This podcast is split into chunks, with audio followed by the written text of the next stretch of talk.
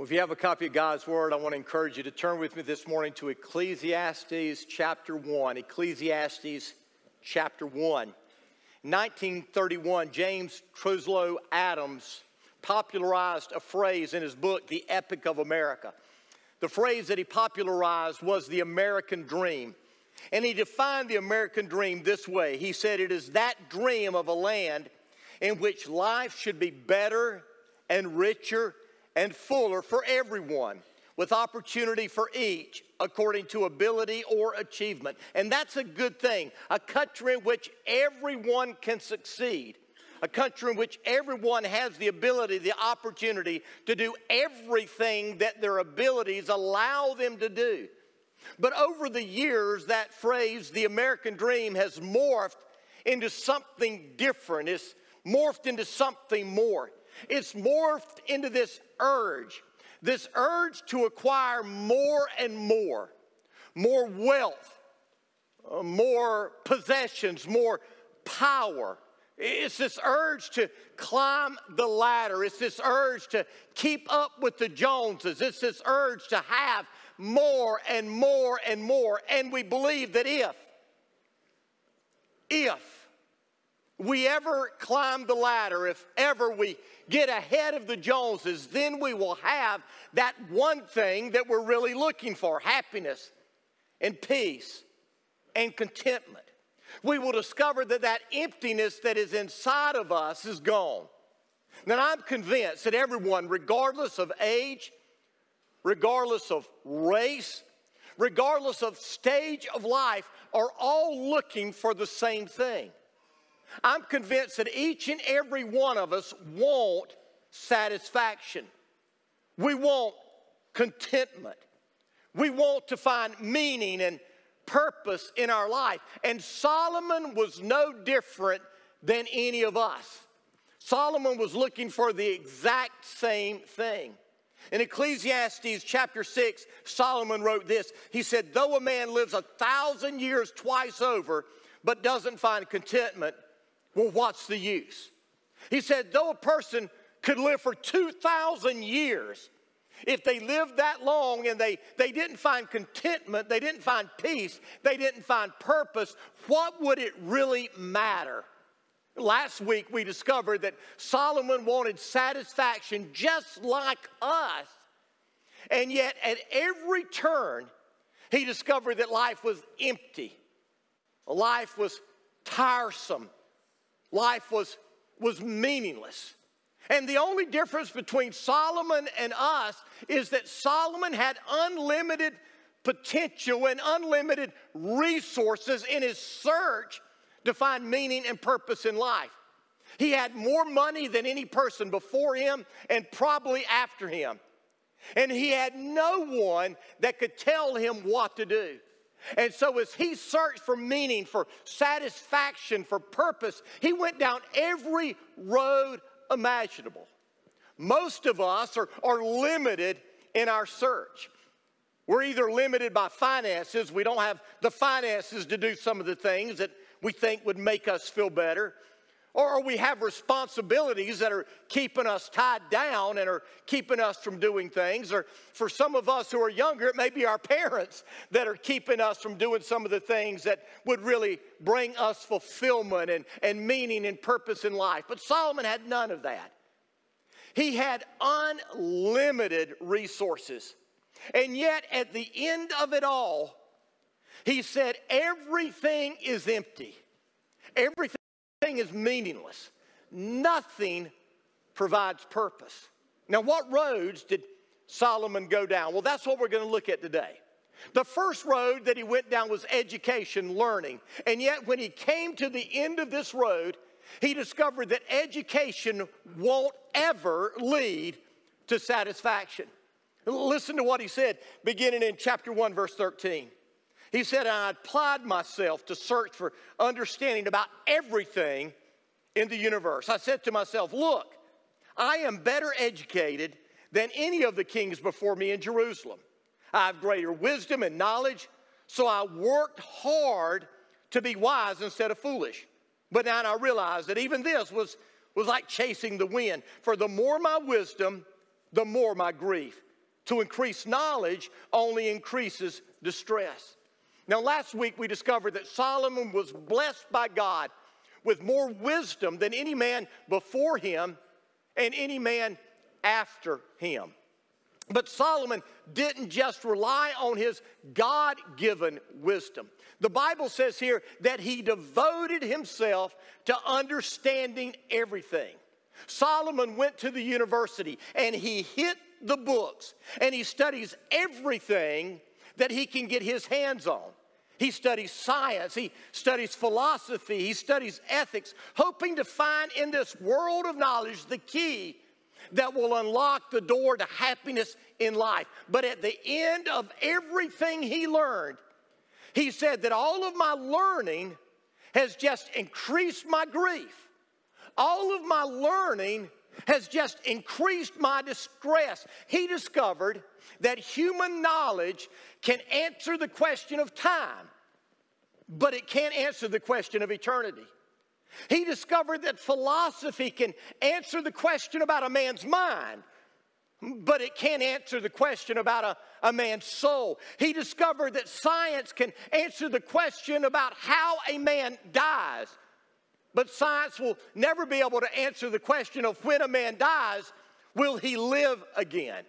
He discovered that ethics can answer the question how a man can be made right with another man, but ethics can never answer the question how a man can be made right with God. Now, don't misunderstand me. The Bible isn't saying that education is a bad thing, it's not. We should strive to learn as much as we can. God gave us minds to use. And the truth of the matter is, as we learn things, we will discover that our learning will open doors for us. You need to learn everything you can if you want to be good at things. And I am convinced that we need to be lifelong learners. Just because we graduate from high school or we graduate from the university doesn't mean we stop learning. Until the day we die, we should seek to learn other truths. But what you need to understand is you can have all the degrees in the world. You can have a BS, an MBA, a PhD, an MB, an MD. You can have so many degrees that they call you Dr. Fahrenheit. But having all of those degrees and all of that knowledge and all of that wisdom is never going to fill the emptiness in your life. It's good, it's helpful, but it's not going to fill that void. Solomon said this in chapter 2. He says, The wise can see where they're going, but the fool walks in the dark. In other words, if you got a choice between being wise or being foolish, choose wisdom. It's a whole lot better to know where you're going, to know where you're headed, than to not go. No. But then he says this Yet the wise and the foolish share the same fate. Both will die, both will be forgotten.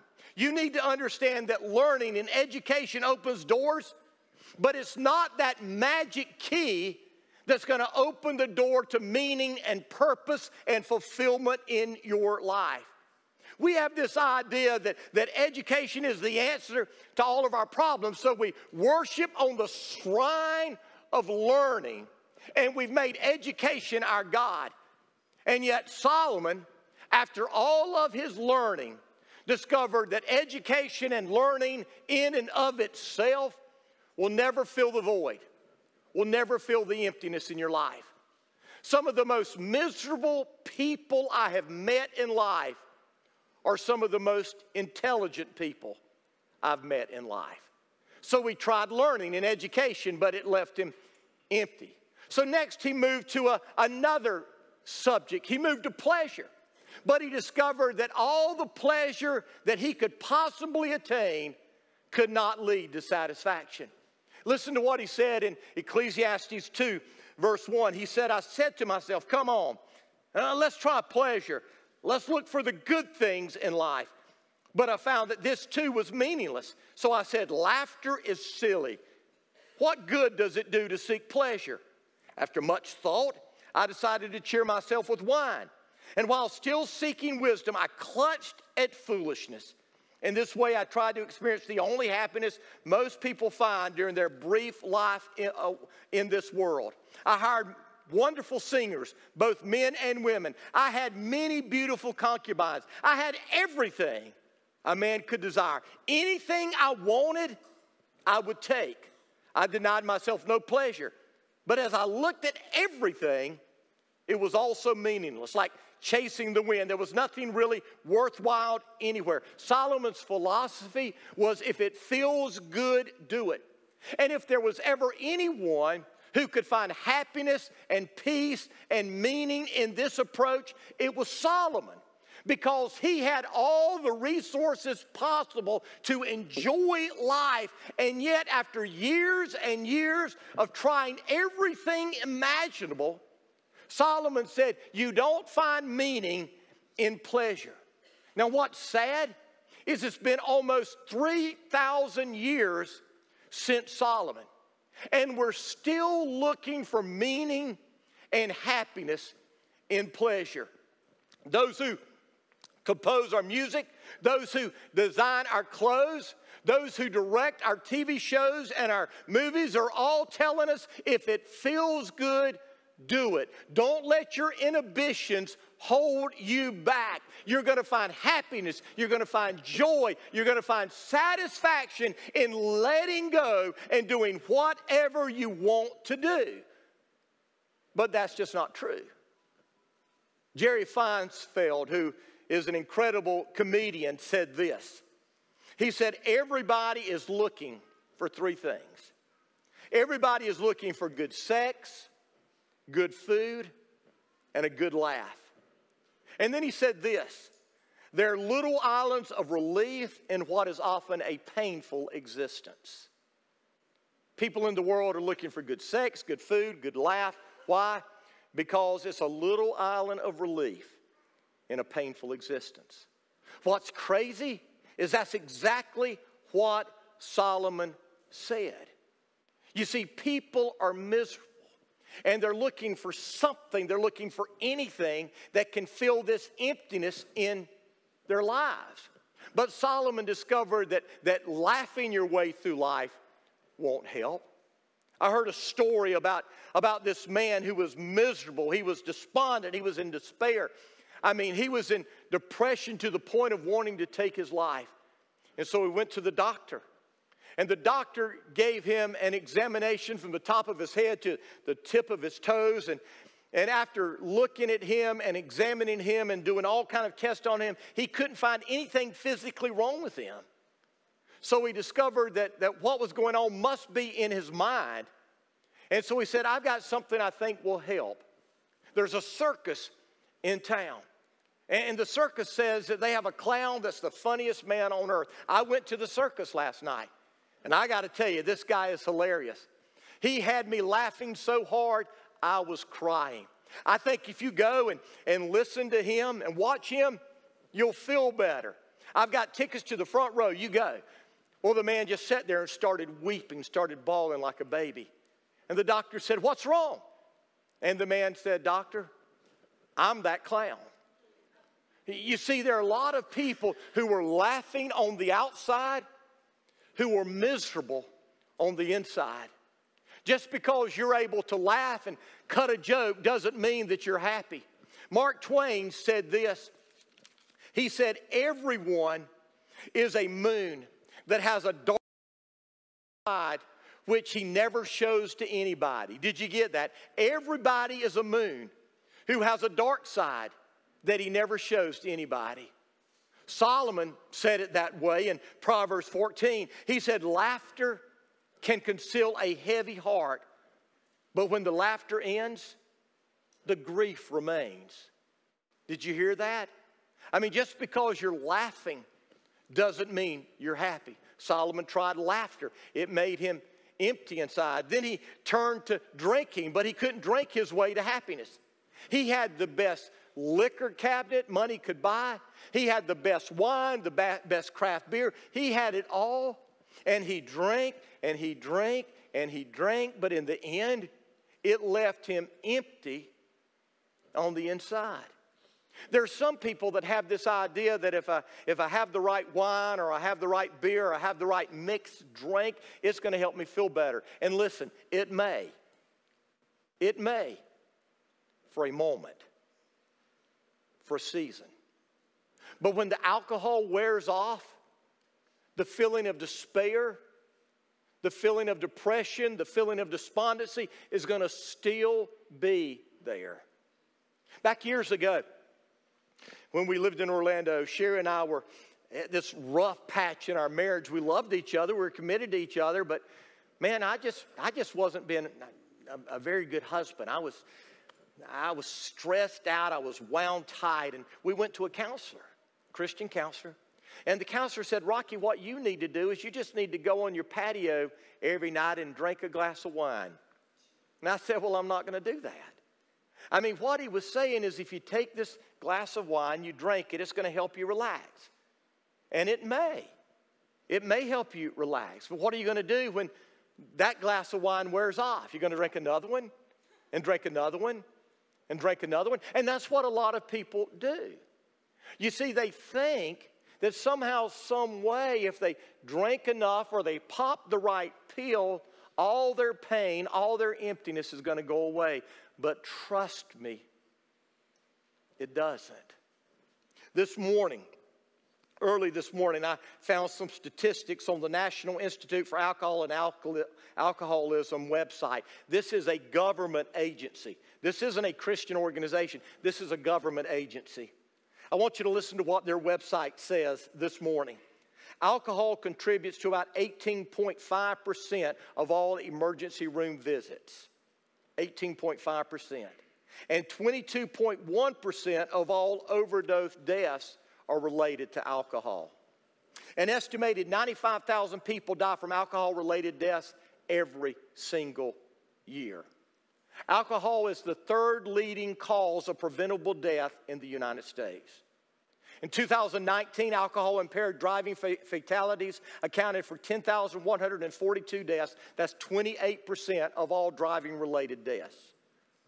In 2010, alcohol misuse cost the United States $249 billion. Now, hear me. This isn't a message against alcohol. I want you to hear that. Drinking alcohol, social drinking, that's a debatable issue. And there are people that love Jesus who, who fall on both sides of this issue. And they look at verses and they say that these verses say this to them, and I understand all of that.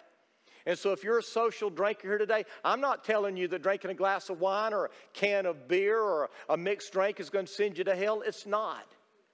It's not. But I want you to hear what Solomon, the wisest man who ever lived, said about alcohol. He said, Wine produces mockers.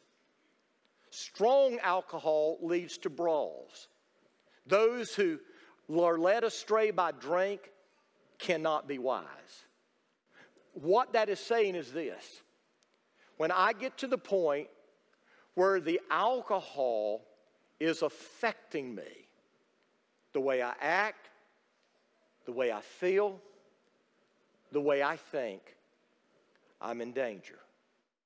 And the truth of the matter is, if we're honest, most of us, we can't drink a whole lot without alcohol not affecting us.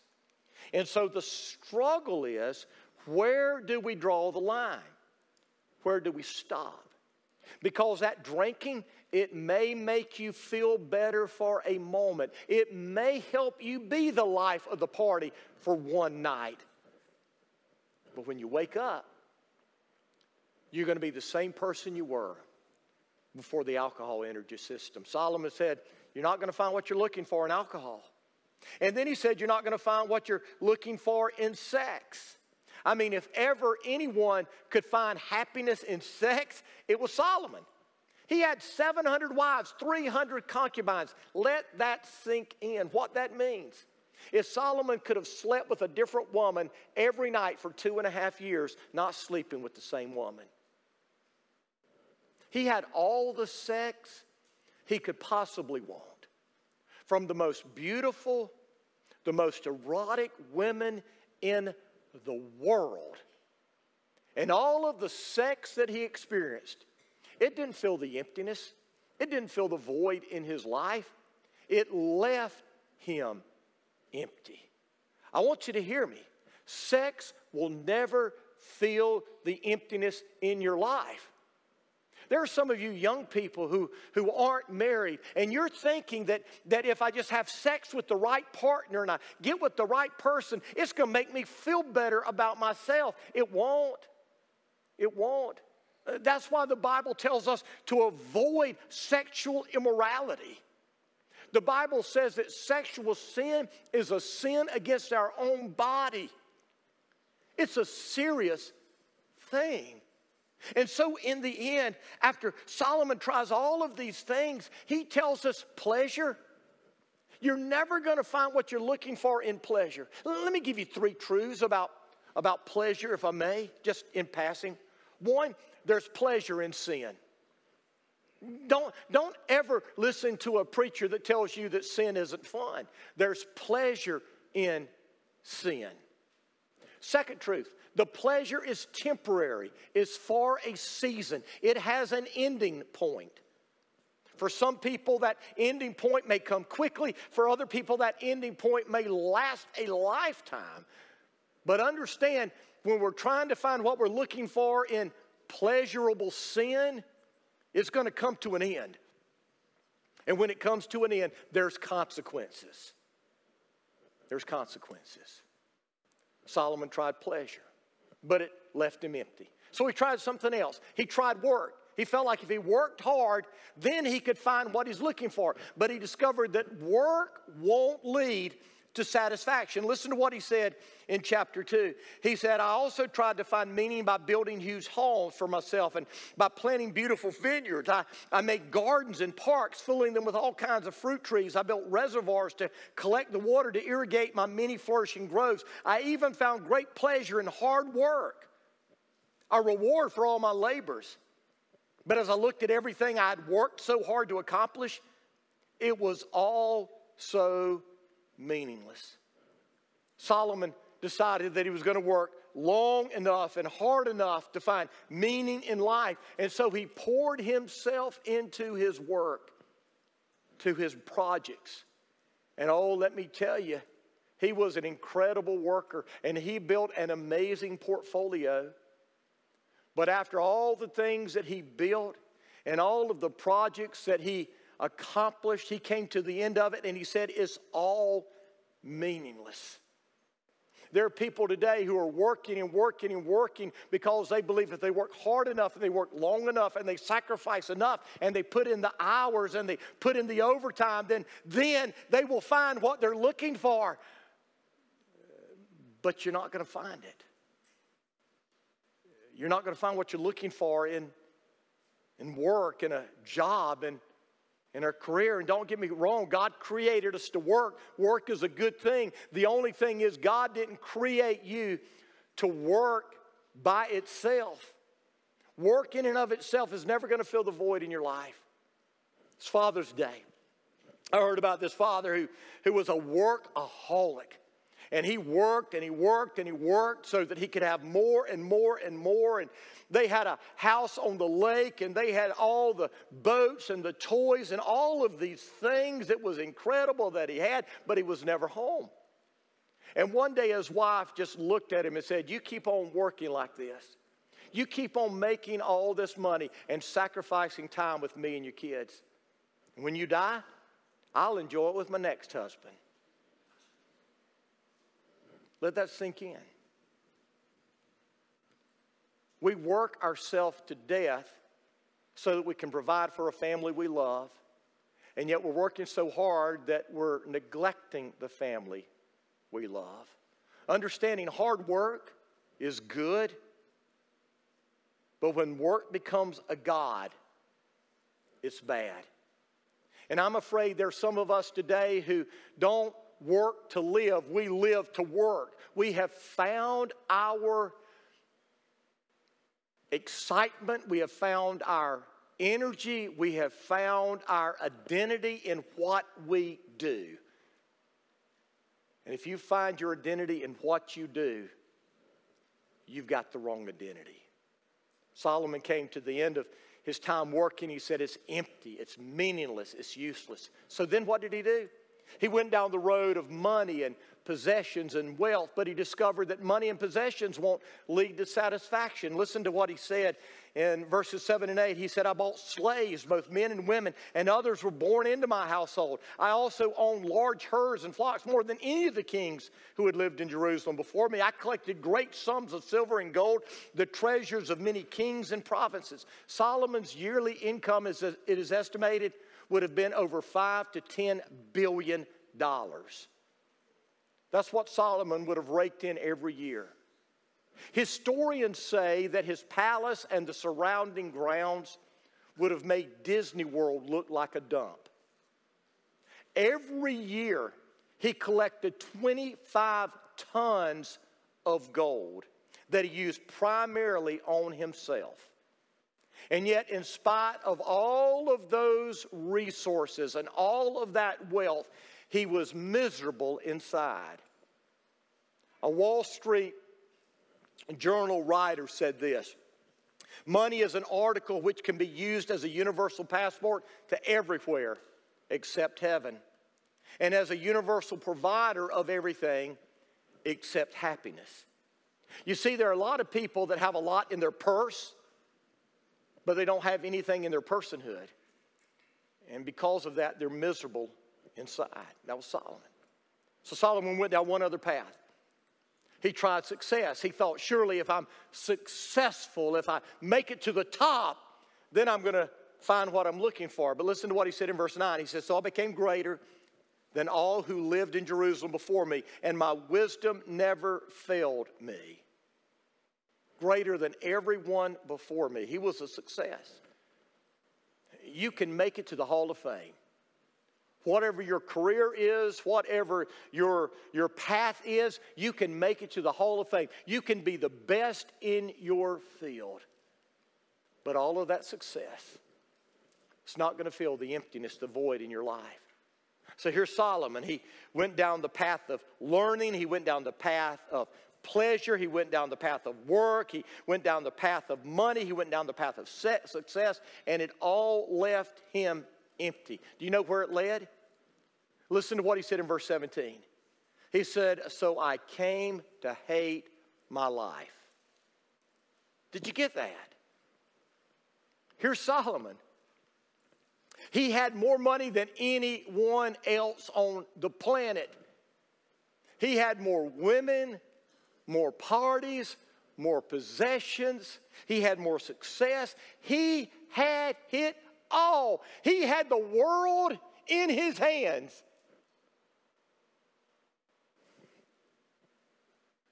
And yet he said, I hate my life.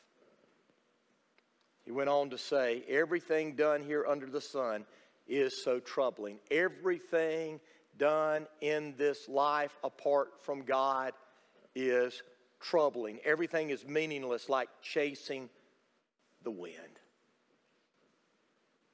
Everything. So, what was Solomon's conclusion?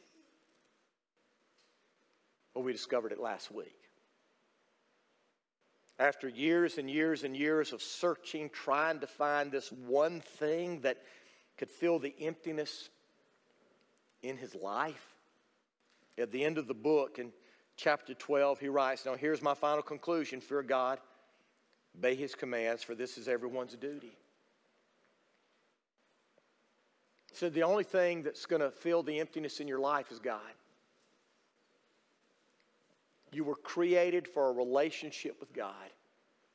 Everything else is just a tool. Learning, it's good as a tool. Pleasure, there's nothing wrong with pleasure. God wants us to enjoy life. Work, the Bible says that we were created for work. God gave Adam a job to do in the garden. He was to work. Nothing wrong with work. Wealth, nothing wrong with money. Nothing wrong with having a lot of money if you realize that it comes from God and you use it for God's glory. And success, Well, goodness, the Bible says that if you obey God's word, He will make you successful. So, certainly, there's nothing wrong with being successful. The only problem is none of those things by themselves give you what you're looking for. You weren't created for those things. You were created for a relationship with God. And so if you're here and, and you've got some of these things, maybe a good job, maybe a lot of money, maybe a lot of toys, maybe a great education, whatever else you want to put in there, fill in the blank, but there still is something missing inside. I'll tell you what it is it's God, it's your Creator. You're missing that relationship with Him. He created you, He made you for one purpose, one reason to have a relationship with you. That's why you're here. You're not here to learn, you're not here to have fun, you're not here to make money, you're not here to be successful. You're here to have a relationship with God. And He wants that relationship to last for all eternity. And that relationship is the only thing that's going to feel what's missing in here. That's why the rich young ruler came to Jesus. He was rich, he was young, he had everything. But the one thing, he knew something was missing. He was lacking a relationship with God. And in the end, he walked away sad because he was willing, unwilling to give up the things in this world to have the one thing that would really make him happy. What about you? I don't know where you're at. I don't know your heart. But I know beyond a shadow of a doubt in a room this size, there are some of you here who you know you know that you don't have a relationship with God. There's still that emptiness inside. You're searching, you're seeking, you're longing. Why, why don't you quit looking? Why don't you surrender? Just give it to Him. I want you to bow your head. I want you to close your eyes. With your head bowed and with your eyes closed, if you're here and you know that you've got an emptiness in your life that only God can fill. And you're ready to surrender it all to Him and give Him your life. Then I want to encourage you to pray this prayer to Him right now with a sincere heart. Dear God, I humbly come to you today, acknowledging that I'm a sinner